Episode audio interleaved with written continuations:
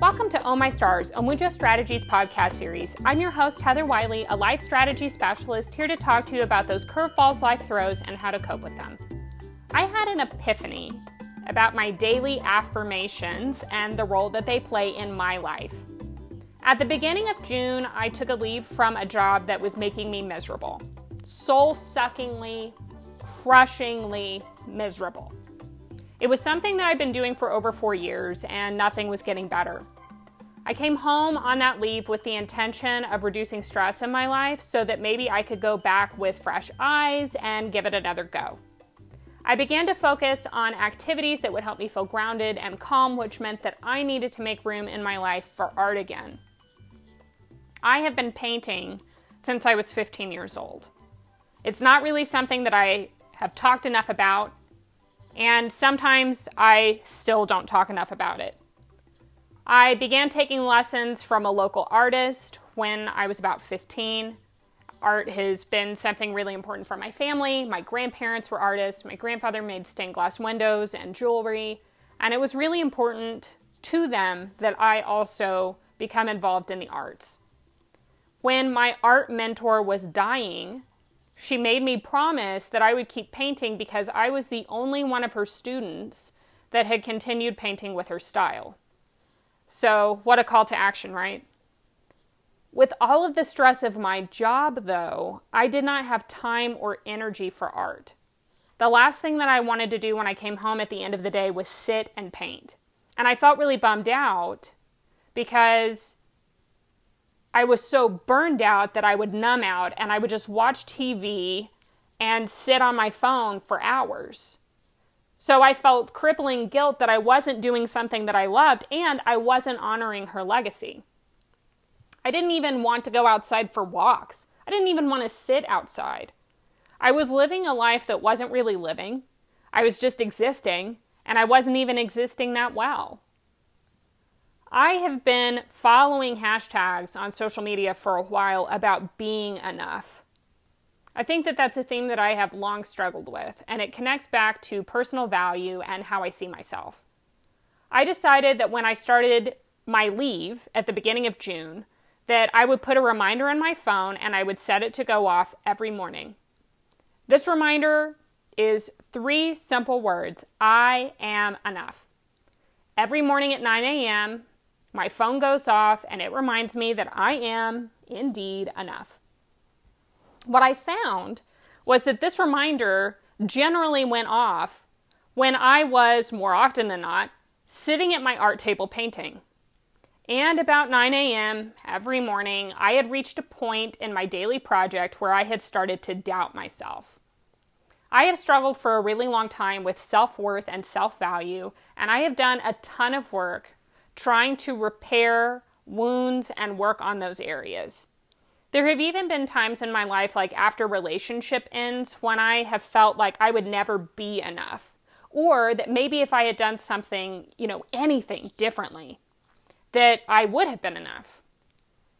I would often feel lost and empty. More than anything, I would feel lonely after those relationship ends. But I started noticing that the longer that I had that affirmation popping up on my phone, the longer that I am enough went off, the more I began to feel validated. It would pop up on my phone when I was doing an activity that I loved, and often during that time when I was doubting myself. A little voice of self doubt in my head loves to rear its ugly face when I am nearing the end of a project and it tells me often that my art really isn't that good, I'm not really that good. But that affirmation that goes off at that same stage reminds me that I am enough and I am that good. I noticed that this affirmation started to change how I felt about myself. I started sharing my art tutorials on TikTok, Instagram, Facebook, and YouTube, and collectively, thousands of people were seeing them. That was a really jarring experience, especially when I had put so much energy into being silent and into hiding my art for so many years. In the span of two months of that affirmation coming up on my phone every day, I had started selling my paintings on commission and had sold more in a month than I had in 17 years. I even started using my art to make merchandise because who even am I? At the end of June, I found that there was no way that I could return to work. My leave had ended sooner than I had anticipated, but anytime I thought about going back to my office, I would start having panic attacks. So my leave was extended for another month. I knew that I had been miserable for too long and there was just no way that I could go back, but I also really struggled with feelings of quitting. I had responsibilities. You know, the people that I worked with thought that I had a really great life. I had a prestigious job title. No one knew that I was horrendously underpaid. I worked with people that I deeply cared about. That didn't help me make ends meet. And I just felt stuck. I needed to make a new affirmation. It was like the affirmation from the morning had worn off by the afternoon, and I found that I was full of anxiety around 2:30 or 3 p.m. So I set a second affirmation to go off every day at 3 p.m. And the second affirmation is My life is my life. And it is a great reminder that no matter what, I need to live my life for me. I cannot live my life for my parents. I can't live it for my friends, for my partner, for my clients.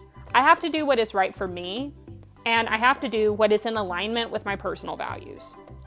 So, what happened within a month of adding that second affirmation to my phone?